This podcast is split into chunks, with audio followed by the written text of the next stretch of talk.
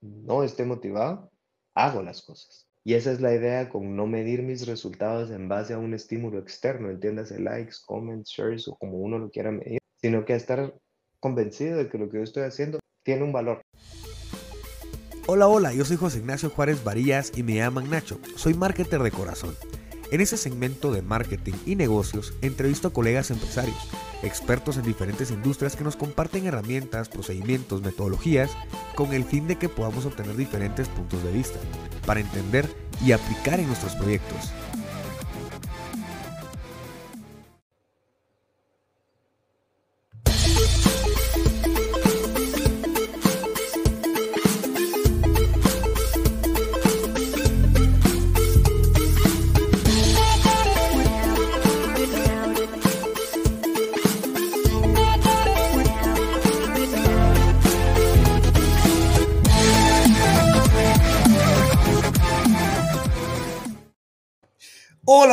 Nuevamente aquí en un podcast de Marketer Talks, en donde estamos hablando siempre de marketing. Y bueno, hoy vamos a hablar acerca de eh, la psicología. Vamos a hablar de cómo eh, una persona ha logrado a través de la psicología o a través de su carrera montar un consultorio y cómo poder hacer que dentro del episodio pues exista eh, marketing que, sepamos nosotros a través del marketing cómo eh, se ha logrado eh, su, el posicionamiento, cómo ha logrado buscar a sus pacientes, cómo ha logrado a través de, del marketing eh, su negocio, ¿verdad?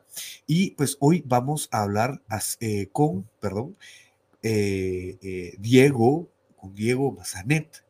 Y bueno, Diego es licenciado en psicología clínica con especialización en terapia integradora. Desde, ya hace una eh, orientación perdón, psicodinámica, y es experto en el tratamiento de codependencia y adicciones. Tuvo la oportunidad de entrenarse en el Hackman eh, Institute de Nueva York y obtuvo su grado experto y títulos de los máster en Barcelona. Es un psicólogo clínico amante de las frases y balance. En su momento la terapia se lo subía y hoy una de sus motivaciones es devolver ese favor. Su propuesta es acompañarte en un proceso para que te conozcas mejor con lo bueno y con lo malo y lograr una aceptación de lo que somos desde el amor propio y la responsabilidad afectiva. Devolverte tu poder y control sobre ti mismo. Su prioridad es brindar herramientas para entender y manejar la ansiedad y el trauma y así construir una gestión emocional sana, para que tanto su relación eh, eh, contigo, la relación que tienes contigo mismo, como con los demás, sea más respetuosa y funcional. Y bueno, una de las frases que tiene Diego es, el trauma no es tu culpa, sanarlo sí es tu responsabilidad. Así que pues nada, bienvenido Diego a este nuevo episodio. ¿Cómo estás? Todo bien, gracias por la invitación, es un gusto estar por aquí. Como te había dicho antes, pues me encanta el proyecto y pues afortunado de poder acompañarte. Qué buena onda, qué buena onda. No, a, mí, a mí y a, la audiencia seguro es un gustazo el, poder tenerte por acá. Ya llevamos meses de, estar hablando de podernos juntar y poder saber un poco más de ti y, de psicoanalízame. Eh, eh, y bueno, se nos da la oportunidad el, día de hoy. Así que muchísimas gracias, Diego. Y, cuéntame un poquito acerca, amplíame eh, el tema este del estudio que tú hiciste, pero, pero antes de eso, que estoy seguro que la audiencia quisiera saber es el, el por qué te, te, ha, te has transformado, ¿verdad? Cuando te diste esa, esa, ese momento y, y, por qué el devolver el favor, que es muy interesante. Sí, con gusto. Pues yo te puedo decir que tal vez cuando era bastante más joven no tenía las herramientas necesarias para gestionarme emocionalmente y esto pues tuvo consecuencias en diferentes áreas de mi vida. No tenía una, una autoestima fortalecida, no vivía desde el amor propio, realmente no entendía cómo poner límites, entonces muchas de mis relaciones no eran tan sanas, mis hábitos no eran los mejores y mi relación conmigo mismo también estaba bastante deteriorada, entonces hubo un punto en donde por temas de sobrepeso y no un estado ideal de salud, digámoslo así, empecé a tener síntomas a nivel de sentirme muy triste, desganado, desmotivado, no tenía ganas de hacer muchas cosas. Y pues cuando empecé un proceso fue realmente cuando me di cuenta que valía la pena, que podía quererme, cambié muchos hábitos, dejé muchas cosas no ideales que no estaba haciendo en mi vida en ese momento y mejoraron la mayoría de mis relaciones, se quedó la gente que se tenía que quedar, aprendí a quererme a mí y te podría decir que en definitiva, si yo no hubiera encontrado el apoyo de un proceso terapéutico, definitivamente no estaría en donde estoy hoy, no sería la persona que soy hoy y de algún modo no sé ni siquiera si estaría en este plano terrenal todavía. Entonces, de verdad que a mí me cambió en tantas formas y me ayudó de tantas maneras que si yo puedo ayudar a cualquiera, aunque sea la mitad de lo que me dieron a mí, es una de mis grandes motivaciones. Genial, genial. Contanos un poquito acerca de tu propuesta. Iniciemos por ahí. Eh, mi propuesta como, como psicoterapeuta, ¿te referís? Como psicoterapeuta, sí, así es, así es. Sí, pues mira, básicamente el enfoque que yo utilizo, como dijiste antes, es el enfoque psicodinámico y la propuesta es que en el entendimiento está el cambio. ¿Qué quiere decir? Que al final del día, para podernos querer, primero nos tenemos que conocer. Y para podernos conocer, primero tenemos que aceptar lo que hay. Entonces, en base a la teoría y en base a entender por qué somos lo que somos, partimos de que ahí podemos empezar a cambiar. ¿Cómo no? ¿Cómo no? Interesante. Y, la propuesta de psicoanalízame es esta, ¿no? El, el, poder hacer ese cambio. Correcto. Es decir, psicoanalízame empieza realmente como una página de redes sociales, como un proyecto de pandemia, si lo querés ver así. Yo en ese momento estaba viviendo en España y quería, tenía un, par de, un poco de tiempo en mis manos y siempre me han gustado las frases. He incluso hecho ciertas, cierto tipo de terapia alrededor de eso. Pienso que las frases te pueden ayudar como una herramienta a nivel de que sea un escudo o que sea una espada. Entonces, si uno se carga de este escudo o esta espada cuando sale al mundo, se puede defender o puede no necesariamente atacar a alguien, pero atacar al mundo, como comérselo. Y siempre me han motivado, siempre he tenido una frase como mantra al día, me levanto y digo, hoy esta va a ser la motivación, esta va a ser la intención. Y pues mi intención era comunicar eso, así que mi novia es ilustradora y ella me hizo el favor de hacerme la imagen, si lo querés ver así, cómo iba a funcionar un poquito los colores. Yo no estaba, en ese momento no sabía que estaba creando una marca, si lo querés ver así. No sabía, dije, se, se, ve bonito. Ella me enseñó a usar Canva y ahí, ahí arrancó. Y pues poco a poco la página ha ido creciendo y la propuesta realmente es llegar a través de las frases, motivar a través de mensajes que te dicen la verdad sin endulzar tanto el oído, pero que al final viene desde un lugar de empatía y ha sido una herramienta espectacular, por lo menos para dar, darme a conocer como profesional. Entonces percibo muchos pacientes desde ahí. Eh, he obtenido muchas oportunidades de dar talleres, capacitaciones, conferencias a través de la página, entonces me ha funcionado bastante.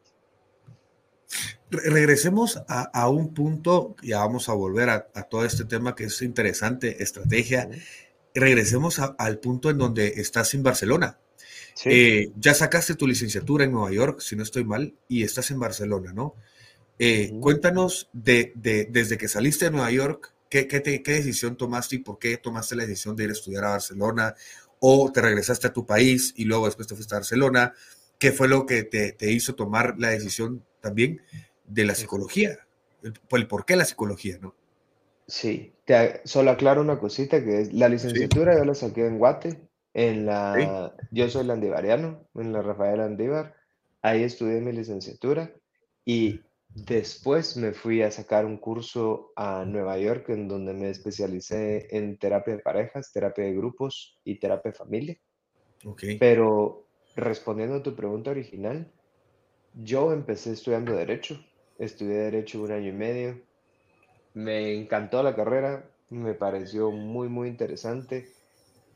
Y para serte honesto, hubo un día que yo regresé a mi casa. En ese momento vivía con mi abuelito y él me dijo, tú siempre fuiste una persona que cuando regresaba al colegio o regresaba a jugar fútbol, a jugar básquet o cualquier cosa, llegabas y me contabas qué, qué tal había estado tu día, qué habías aprendido. Y dice que a raíz de que empecé a estudiar derecho nunca pasó eso.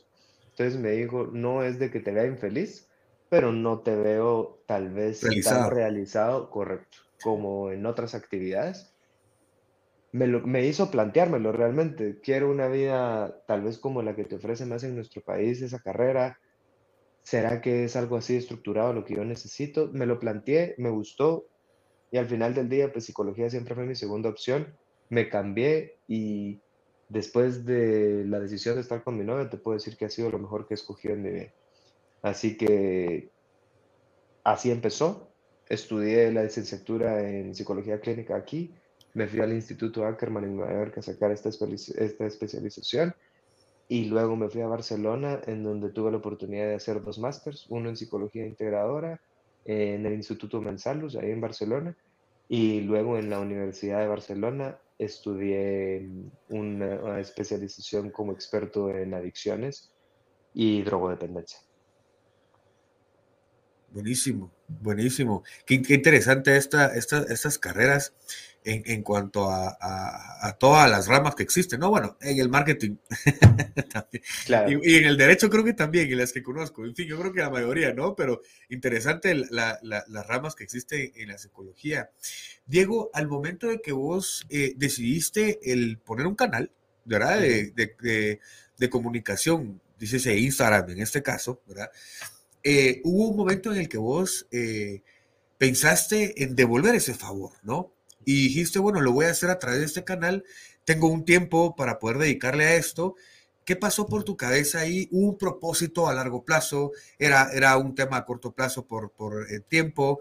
Eh, ¿Qué te fue dando esa, esa capacidad de decir, no, pues aquí tengo una responsabilidad grande, la gente me está contactando, quiere que yo les eche la mano con esto y esto y esto, Cuéntanos un poquito ese proceso inicial más que todo, me imagino que también fue arduo, porque dijiste, bueno, la responsabilidad de pacientes, de, la responsabilidad del contenido, eh, la responsabilidad del, de también pues, el tema de la contabilidad, de, cómo fuiste formando el, negocio, ¿no?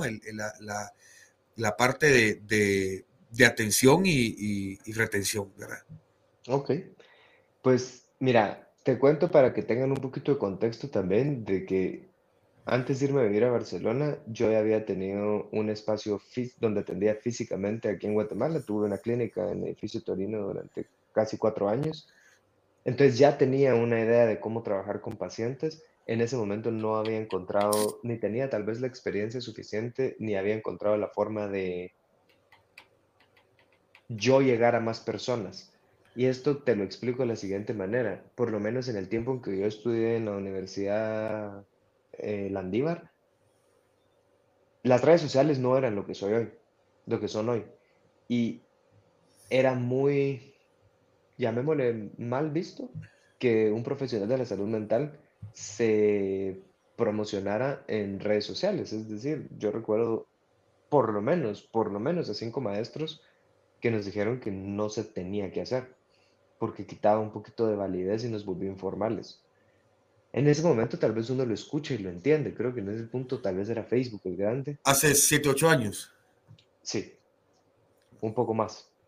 Y esto, la verdad es que influyó bastante en que nunca lo hiciera, porque al final te lo están diciendo las personas que te están enseñando que en principio pues tienen una trayectoria más larga y yo entiendo que simplemente fueron cambiando los tiempos, pero desde que estaba Facebook yo quería hacer algo en donde pudiera ser el tema de las frases. Nunca me animé por lo que te estoy contando.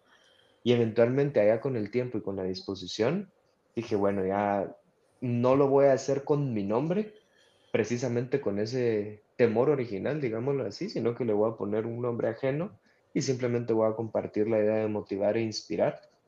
Y pues así fue como, como empezó.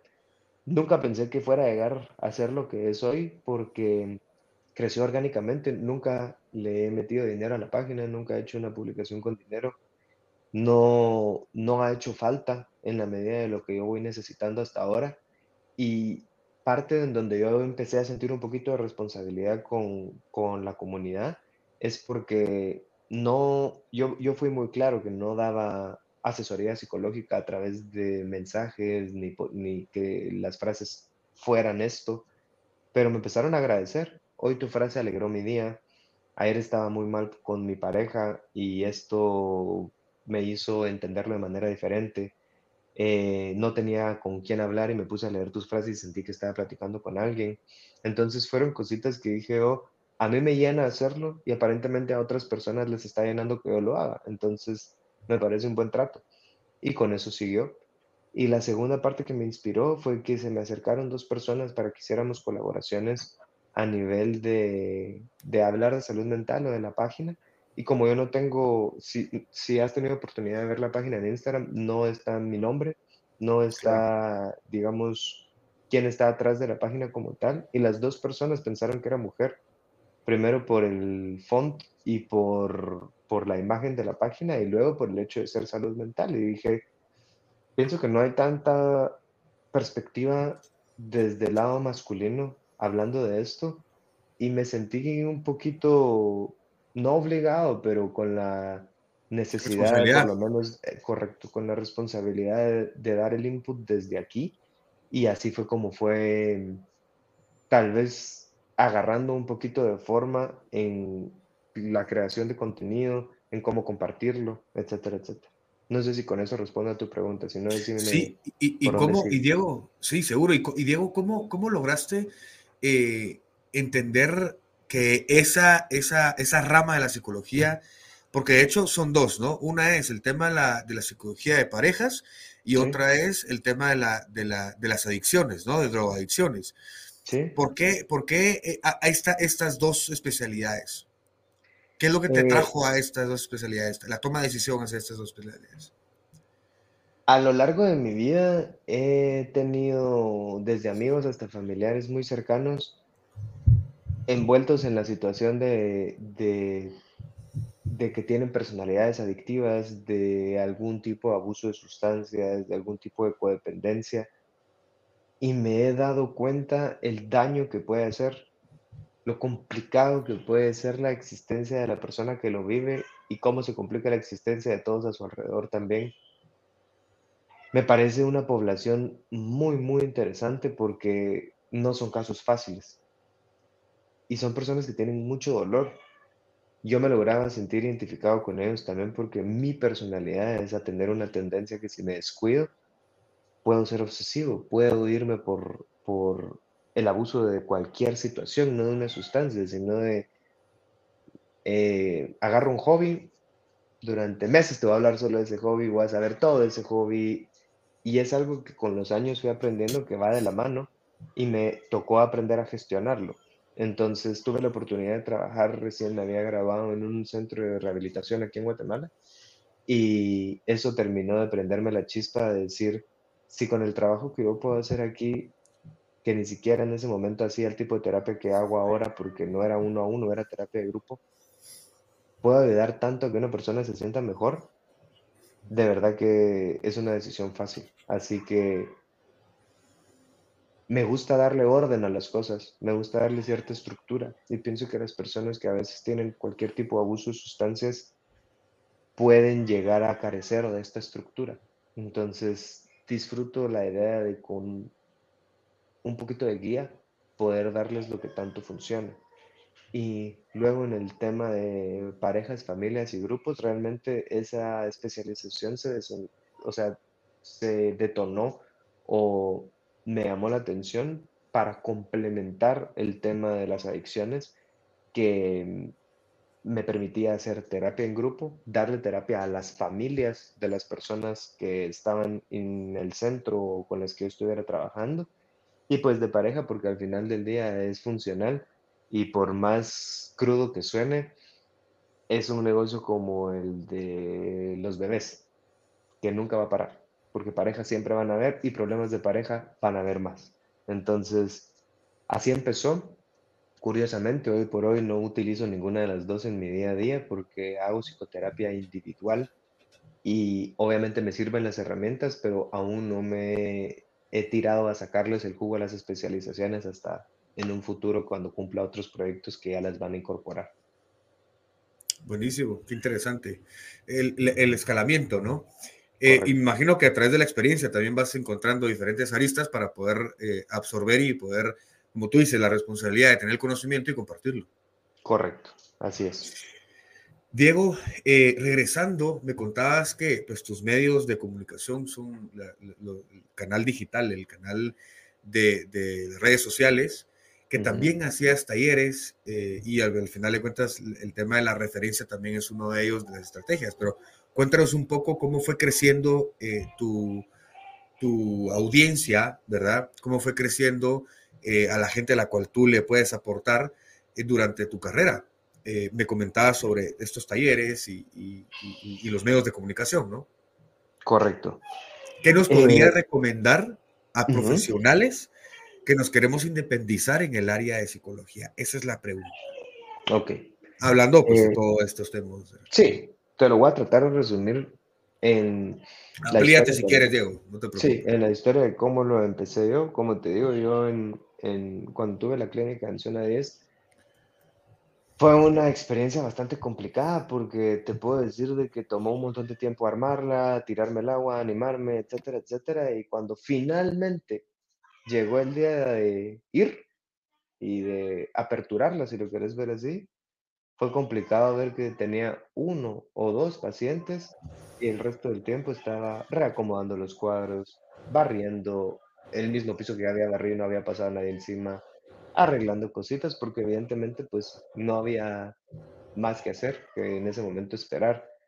Y parte de lo que me ayudó a empezar a hacerme pues un nombre o una marca en ese momento y es lo que yo le recomendaría a cualquier profesional de la salud mental que esté empezando todavía no tenga su audiencia, te diría que es sin meternos a, hagan su red social, su página de internet y todo, que creo que siempre es una herramienta pues, funcional, es buscar contactos clave y no me refiero a regalar tu trabajo, pero a enseñarlo sin un costo al inicio.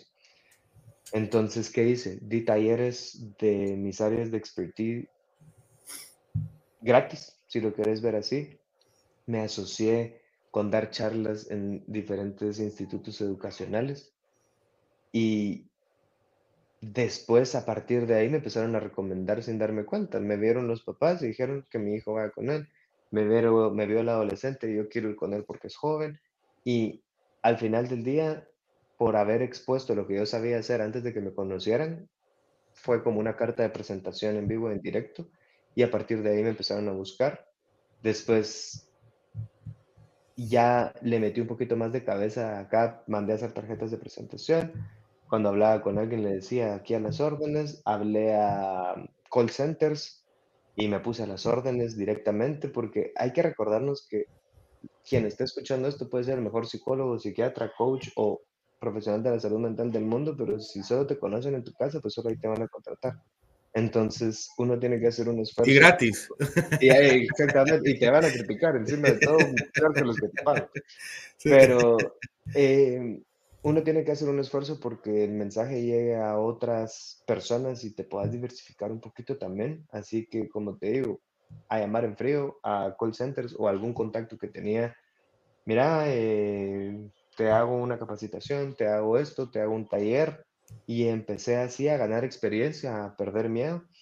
Y me ayudó muchísimo a salirme también solo del esquema de hora hombre, que es lo fregado a veces con los profesionales de salud mental, que es, de ahí ahorita puedo estar generando un ingreso platicando con un paciente y está bien generar lo que uno trabaja al día, pero el tema está en que no es un ingreso pasivo o residual. Entonces, si yo me voy de vacaciones, ese tiempo pues, no lo voy a generar. Si me enfermo y no estoy trabajando, no lo voy a generar.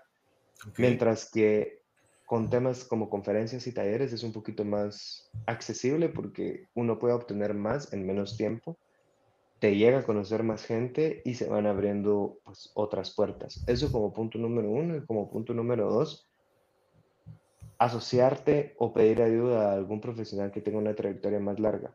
Es decir, empezar calificando pruebas psicométricas eh, que te asesoren, empezar como aprendiz de alguien que te acojan bajo su ala, si lo querés ver así, o encontrar un mentor, porque es un área de mucha recomendación de boca en boca y de aprender en la práctica. Puedes saber toda la teoría, pero si no te has desenvuelto en la práctica, va a ser complicado que puedas seguir por ahí.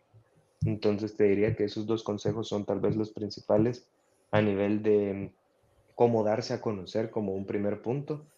Y pues evidentemente en estos tiempos yo pienso que ya es imprescindible tener una red social activa en donde compartas contenido, blog, eh, cualquier tipo de información o psicoeducación y pues un correo electrónico profesional que hace toda la diferencia, aunque sean detalles pequeños, y una página web. ¿Cómo, cómo Diego, diste ese, ese salto? Porque tal vez para muchos sea, sí, yo ya tengo página web, ya tengo redes sociales, ya, ya tengo esto y esto y esto, pero hay gente que no.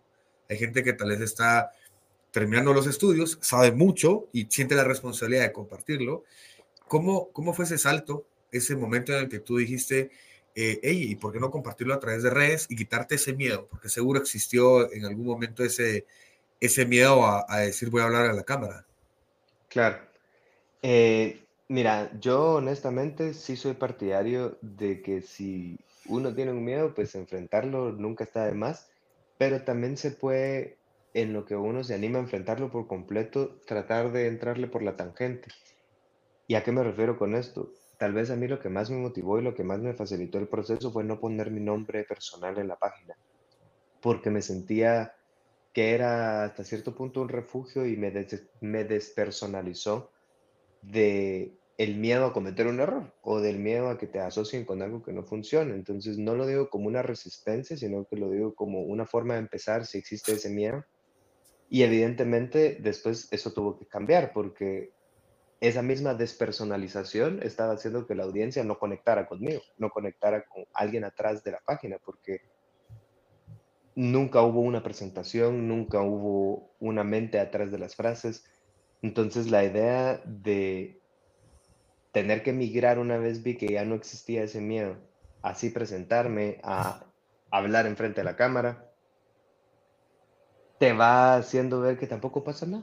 La, la percepción de la gente fue bastante buena y parte de lo que yo le podría aconsejar a las personas, porque yo lo hice y aún así creo que lo tendría que seguir haciendo más, fue cómo empezar a grabarte, empezarte a grabar solito en tu celular, en tu casa y mirarlo.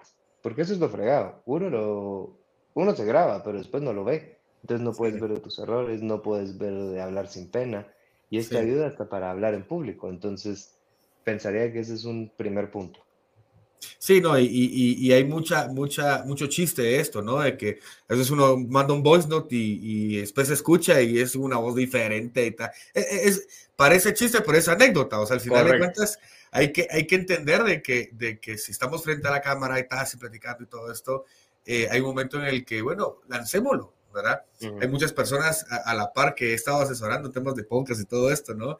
Y me decían, eh, mira, yo siento que no va a tener su alcance y, y, de esto quiero, quiero comentarte eh, eh, antes de, después de que, que, comentes el segundo punto, si, si, deseas, que es el, que es el tema de, de, de, la resiliencia, ¿no? De, de insistir, persistir y nunca desistir, ¿verdad? Qué bien dicho. Sí, sí. Como segundo punto me decías. Sí, el, el persistir en sentido de que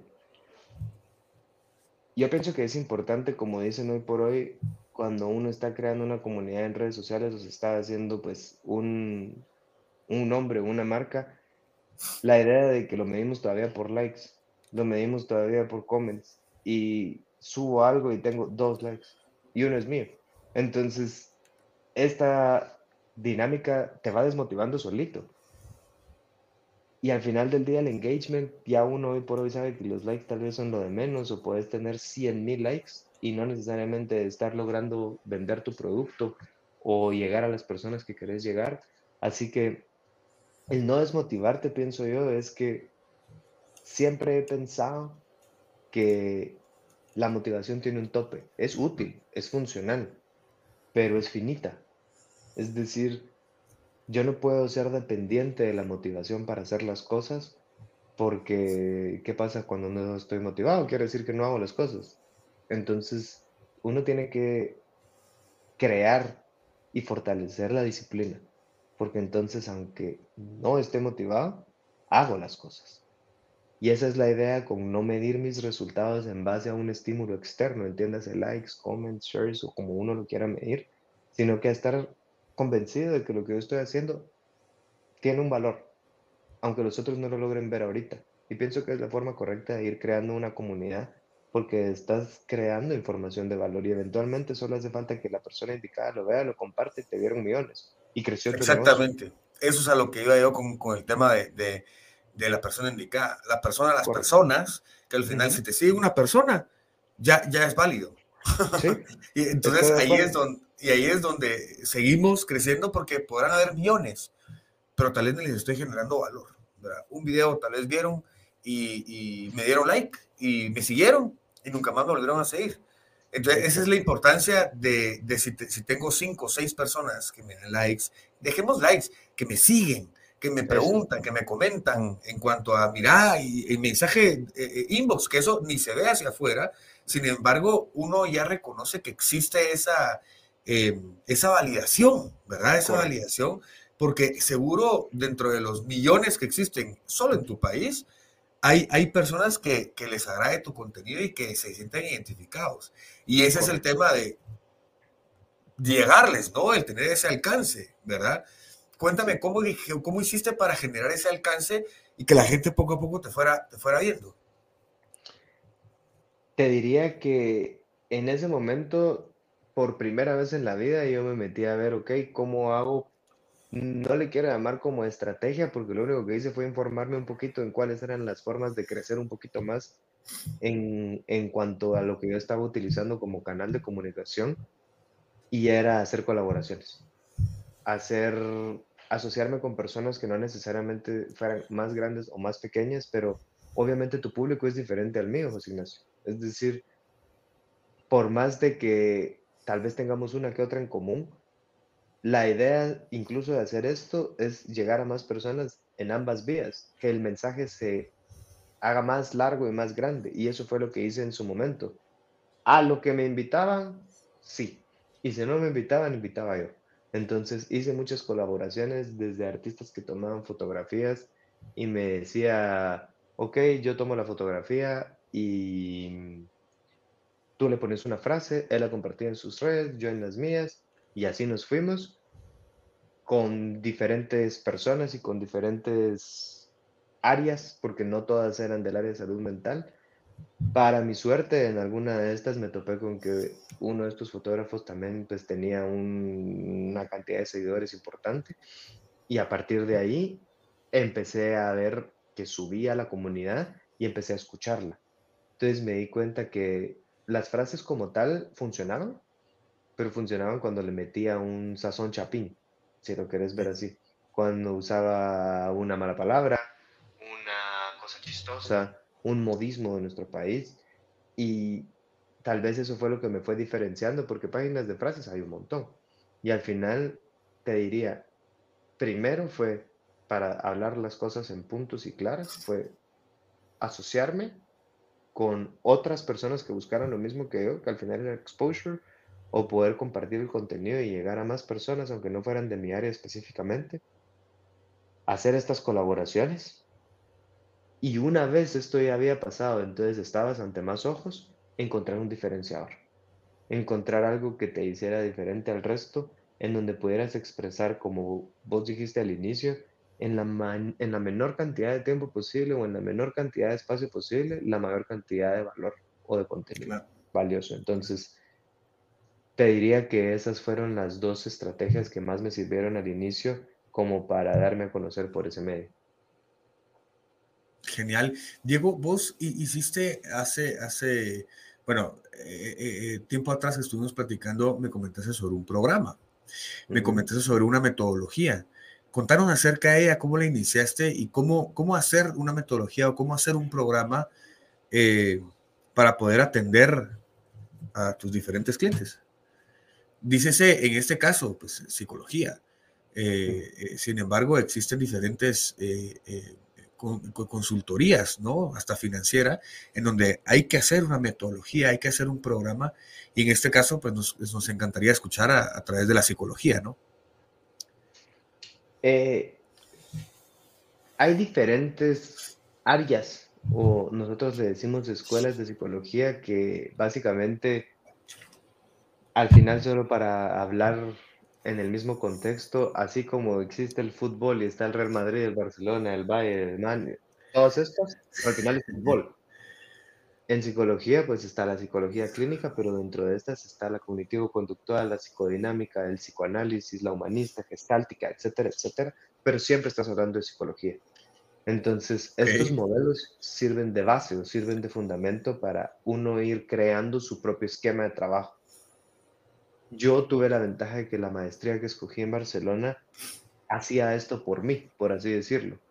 Creó una estructura en donde toma lo más funcional de todas las ramas y lo envuelve en una sola teoría, que es la teoría integradora.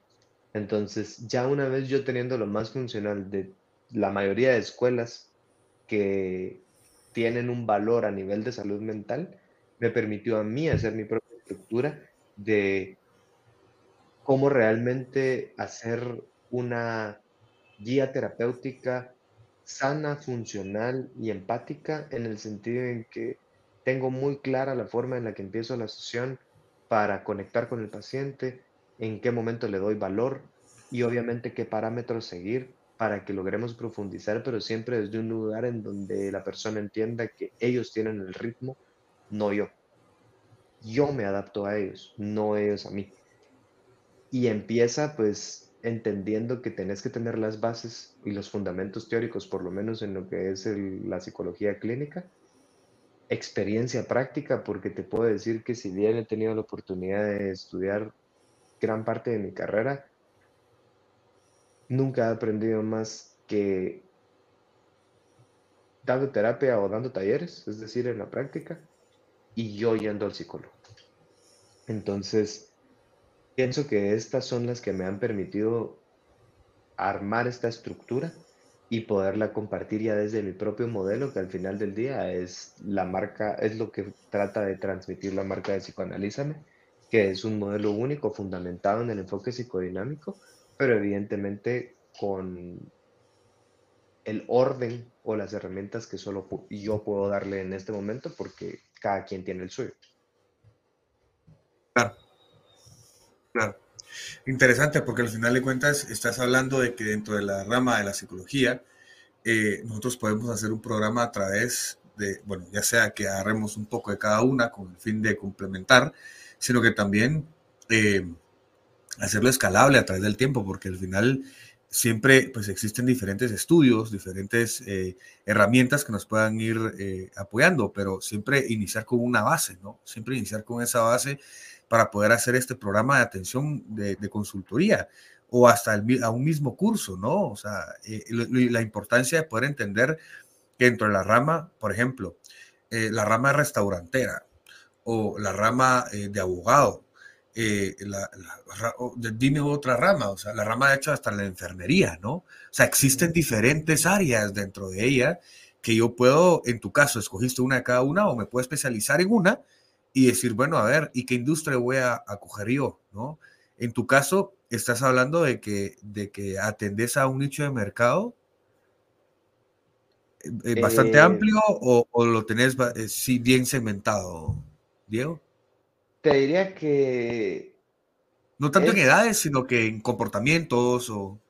Más que todo, en mi caso en específico es en edades, porque como te digo, la formación académica que he tenido me permite o me da las herramientas para realmente no discriminar ningún caso. Es decir, tengo las habilidades desde mi punto de vista para abordar cualquier caso que se me ponga enfrente mientras esté dentro de la categoría y la, el encuadre de la psicología clínica.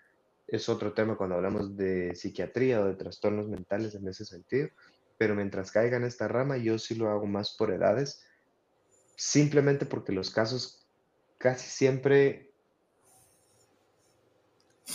me mueven más y pienso que tengo más experiencia y por lo mismo más motivación en hacerlos. Entonces, mis edades predilectas para trabajar es de 21 a 38, 39 años.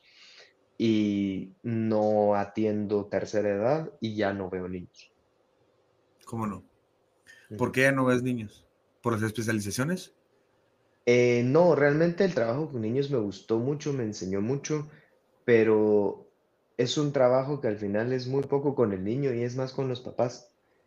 Y se va volviendo un poco, en mi opinión y en mi experiencia personal, un poco tedioso porque se necesita de mucho apoyo en casa. Claro, yo los veo una hora a la semana y puedo hacer que por lo menos ese momento mejore, pero el hábito, la constancia, el malestar no va a cambiar si no se hace un esfuerzo en casa. Y me topé tal vez con muchas experiencias en donde sentía que los que estábamos en el proceso terapéutico no teníamos el poder de hacer el cambio, necesitábamos a terceros que no necesariamente venían a entenderlo. Entonces, al final, más que como una guía, me sentía como un mediador y me dejó de apasionar mientras que lo otro solo me siguió gustando más. Los pacientes llegó un punto en que tenía la oportunidad pues, de escogerlos y no tener que tomar todos los que vinieran y me fui orientando por esta área. Claro, no, y, tiene, tiene sentido el, que al final lo que te apasiona eh, no es mediar, sino que resolver, ¿no? Y la responsabilidad de poder trasladar tus conocimientos. Y en este caso, pues a un niño es muy complejo porque al final, pues no solo es una persona, son tres, ¿verdad? Entonces, el papá, mamá, que tienen que estar ahí educando y, y, pues teniendo la misma visión o la, el mismo enfoque que, que, tú para que el niño, pues, se forme, ¿no? Al final de cuentas. Diego, contame un poco, eh, eh, sé, que, sé que tienes cosas que hacer y, vamos ya a, terminar. Diego, cuéntame em, ¿qué, qué, decisión tomas o cómo haces tú para cuando, cuando te encuentras con una situación compleja. Por ejemplo, em, hubo un mes malo o hay una paciente que realmente es una situación bastante retadora, que te hace estudiar, te quita tiempo, por ejemplo. Te quita tiempo en el sentido de rentabilidad. Tengo que preparar. claro, te tienes que preparar. Em, hay, hay, hay, como se llama esto, momentos difíciles de la vida, ¿verdad? Hasta con una pelea con, con algún compañero, algún socio o al, ¿Cómo haces tú para superar y, para, para, avanzar en esta, en esta? Porque uno cree que los psicólogos, cuando uno les habla, de hecho, esto está pasando, es un podcast bastante animado y es un podcast que ahora está muy tranquilo y es por lo mismo. Yo soy una persona animada, sin embargo, en tu caso, eh, pues los psicólogos usualmente los, los vemos como muy centrados, eh, tranquilos, una voz, eh, por el mismo hecho de que pues se, se, controlan y tratan de, de, de, de emanar tranquilidad, ¿no? Por el final de cuentas ese es el, propósito, ¿no? El, el, estar tranquilo. Ahora bien, eh, al hay, hay, momentos difíciles, no, no siempre son así calmados, tranquilos. Y yo soy psicólogo y me explico, entonces, sí, o sea, pero hay momentos difíciles, somos humanos. ¿Cómo, Diego, haces tú para salir de ese hoyo y cuánto tiempo te tardas o cuánto tiempo te tardabas? Cuéntanos un poco, Diego. ¿Y qué haces, no, para salir de ahí? Pues sí, como vos decís, al final del día uno sufre de las mismas situaciones, uno como psicólogo también tiene ansiedad, también puede tener depresión, también puede tener miedos, también se puede enojar y no mantener el temple siempre, aunque se hace un esfuerzo. Y pienso que la diferencia está en que pues al tener tal vez el conocimiento de que existen herramientas, si uno está dispuesto a responsabilizarse de corregir lo que está pasando, tenés acceso a esas herramientas y solo es de utilizarlas. Hay veces que nos hacemos los locos y preferimos no verlas, pero tenemos acceso a eso. Entonces, te diría que lo primero y básico para cualquier profesional de la salud mental, ahorita que hablamos de eso y para cualquier persona en general, es yo también voy al psicólogo. Yo también voy y me descargo para que no se acumulen las cosas, para tener mi propia guía, para asesorarme, para buscar apoyo, porque si bien uno puede solo, no tiene por qué poder solo. Es decir, el hecho que uno sepa cargar bien con algo no implica que no pese. Entonces, pedir ayuda creo que es uno de sus primeros pasos. Y luego ya yéndonos más a lo práctico, te diría que yo sí utilizo dos herramientas puntuales, que es caminar y journaling. Entonces, cuando camino, yo lo he asociado mucho con yo medito también, pero no lo meto dentro de esto, eso lo aplico más tal vez a mi espiritualidad.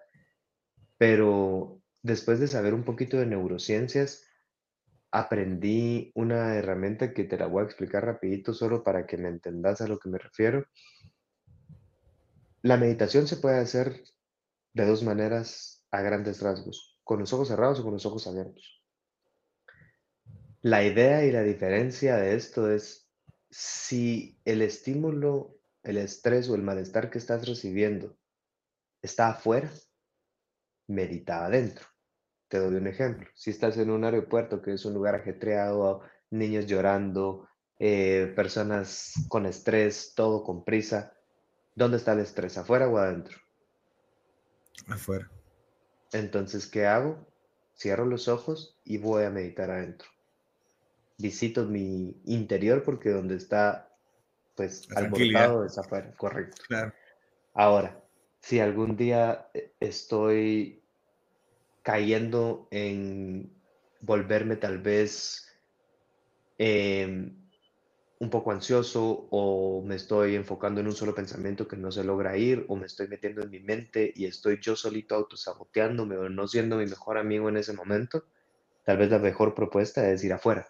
Entonces meditas con los ojos abiertos y cuando yo estoy caminando, simplemente por medio de controlar de, respiración o de tratar de estar presente, trato de enfocar mi vista en algo, un árbol que esté a la distancia, pedazo de grama, una flor, y voy caminando al ritmo que el cuerpo me diga, viendo afuera, saliendo de esta intranquilidad mental que tengo, por así decirlo. Funciona como magia. Entonces, respondiendo a tu pregunta, ¿qué cosas o qué herramientas utilizo yo cuando me siento así? Una caminata y dependiendo de la situación, una de estas dos técnicas, por así decirlo. Y siempre he pensado que en el momento en que materializamos las cosas, se vuelven reales y cuando se vuelven reales podemos manejarlas. No, no son abstractas, no se quedan en un plano que no entendemos. Así que para mí la escritura, el escribir en un journal, el decir cómo me siento, por qué me siento así, tratar de poner una respuesta aunque no sea la correcta. Trabajar bajo el supuesto que estoy escogiendo. Tal vez mi incógnita es, ¿será que escojo A? ¿Será que escojo B? Hoy voy a escribir que voy a escoger B y voy a ver cómo me siento mañana y a veces te ayuda, por lo menos a mí, a tener una idea más clara que quiero. Claro. Entonces te diría que estas dos. Diego, y, el tema de, del hábito, ¿qué hábito, qué hábito tenés? El mejor hábito que eh, tenés. Porque seguro tenés varios, pero ¿cuál es el mejor hábito que tenés? El mejor hábito te diría que es que puedo sentirme cómodo en la incomodidad. Ok. ¿En incomodidad propia o incomodidad de ambiente? Yo siempre he pensado que el crecimiento y la comodidad son dos cosas que no pueden coexistir juntas. Entonces, a modo de crecer, tenés que estar incómodo, tenés que salir de tu zona de confort, tenés que aprender a hacer cosas que no te gustan para aprender de ellas, para saber por qué no te gustan, para mejorar en este tipo de cosas. Entonces, he aprendido a sentirme cómodo en esa incomodidad a no tenerle miedo, a no rechazarla. No necesariamente de que me estén haciendo algo y por eso me siento incómodo, sino que es algo nuevo, algo en lo que no necesariamente soy bueno. Entonces, perder el miedo a eso tal vez es de los mejores hábitos que he creado. ¿Cómo? Exponiéndome, haciendo cosas chiquitas que no necesariamente me gusten al primer intento porque obviamente a uno no le gusta lo que no es bueno. O sea, si vos me invitas a jugar un deporte y todos son pilas y yo no, tal vez mi excusa es no me gustó, cuando tal vez no me gustó porque soy malo. Pero soy malo porque es mi primera vez. Entonces volví a ir, volví a ir y puedo seguir siendo malo, pero ya no me estaba seguro que ya no iba por miedo a ser malo. Me exponía. O me invitaban a dar una charla de algún tema que no es que no dominara, pero nunca lo había expuesto y era de un día para el otro, iba exponiéndome y diciendo más sí que no. Hasta que se vuelve un, un callo, un hábito, y ya no te da tanto miedo. Ok, ok. ¿Y qué le dirías a tu yo de hace 10 años? Aquel andivariano. Aquel andivariano. Le diría que la culpa no sirve de nada. Que entre más rápido cambie la culpa por responsabilidad, más rápido va a encontrar paz. Porque la culpa lo único que hace es carcomernos, no nos suma, nos hace sentir mal y no tiene un funcionamiento en ningún área de nuestra vida para cambiar. Al contrario, nos victimiza y nos hace quedarnos en el mismo lugar. La responsabilidad, por otro lado, nos devuelve el poder de volvernos quienes somos, enmendar, mejorar, etcétera, etcétera. Diego, muy agradecido. ¿Qué, qué, libro nos puede recomendar respecto a, al crecimiento eh, que has tenido durante los últimos 10 años? Te diría que si lo querés enfocar, enfocar un poquito en más en psicología y filosofía de vida, que te haga cuestionarte ciertas cosas, pero siempre con un fundamento teórico, Las 12 reglas para la vida de Jordan Peterson. Es un libro que a mí me marcó muchísimo y lo recomiendo. Es una lectura densa, pero me parece de verdad que tiene muchas enseñanzas muy puntuales. Básicamente habla de 12 reglas para la vida, menciona cada una por independiente y te hace bastante resonancia a la hora de tener que aceptar o no aceptar el argumento. Entonces te, te, genera un criterio propio. Y el otro que lo recomiendo a ciegas, pienso que es uno de los mejores libros para, para mejorar o el desarrollo personal es para cualquier tipo de público mientras lo quieran aplicar. Hábitos atómicos de James Clear. Ok, ok. Sí, este último, eh, bueno, los dos son muy, muy conocidos, sin embargo, el último creo que mucha gente lo, lo, recomienda. Muy bueno, por cierto, muy bueno, muy bueno. Muy bueno, no falla, creo que tiene mucha herramienta funcional, puntual y aplica para cualquier profesión, cualquier edad, cualquier género muy, muy ejecutable, ¿verdad? Porque hay muchos libros que te dejan como pensando y este es más de hacer esto y esto y esto. ¿Sabes qué me gusta? Que te dice, es muy comprobable. Te dice, anda y hace esto y va a pasar esto. Y si lo haces, sí pasa. Entonces, la evidencia te lo compruebas solito. Claro, claro, claro. Bueno, Diego, eh, muy agradecido por tu presencia, por tus consejos, por, por tu eh, labor que has hecho, ¿verdad? Así que nos, queda, nos quedan diferentes tips eh, para, para, poder aplicar. Y el, el, que más grande me, ha, me, ha, me, ha, me, ha, quedado, porque es que en, efecto es, es importante el, el, tomar la responsabilidad. Y lo que dices, el trauma no es tu culpa, no, es tu culpa, perdón, sino que sanarlo es tu responsabilidad. Y entonces tomar las decisiones correctas, y si no se toman, es, es mi responsabilidad y tengo que entender eh, de, asumirla y avanzar, no asumirla y culpar, sino que asumirla y avanzar, ¿verdad? Porque puedo ser el culpable y seguro lo soy. ¿Y qué? ya pasó, ¿verdad? Entonces hay que, hay, que, hay que remendarlo, exactamente, hay que remendarlo y, ser responsable, estar más consciente, ¿no? Gracias, Diego. ¿Algo que querrás agregar? Pues realmente no, gracias a vos, como te digo, por la invitación. De verdad que me parece genial que crees un espacio para hablar de tu área de expertise, que al final es el marketing, porque si algo he aprendido a lo largo de ir creando la página de Instagram, el TikTok y todas estas cosas, es que seas doctor, seas psicólogo, seas arquitecto, seas lo que seas, tiene que acompañarte. Así que de verdad, yo me he enriquecido también mucho de tu contenido. Gracias por la iniciativa, de verdad. Y pues una vez más, te agradezco la invitación y un gusto estar por aquí. Muchísimas gracias, Diego. Y, bueno, pues nada, es, esto es Marketer Talks, así que eh, pues nada, sigan escuchando los diferentes episodios. Gracias, Diego. Hasta luego. Pues.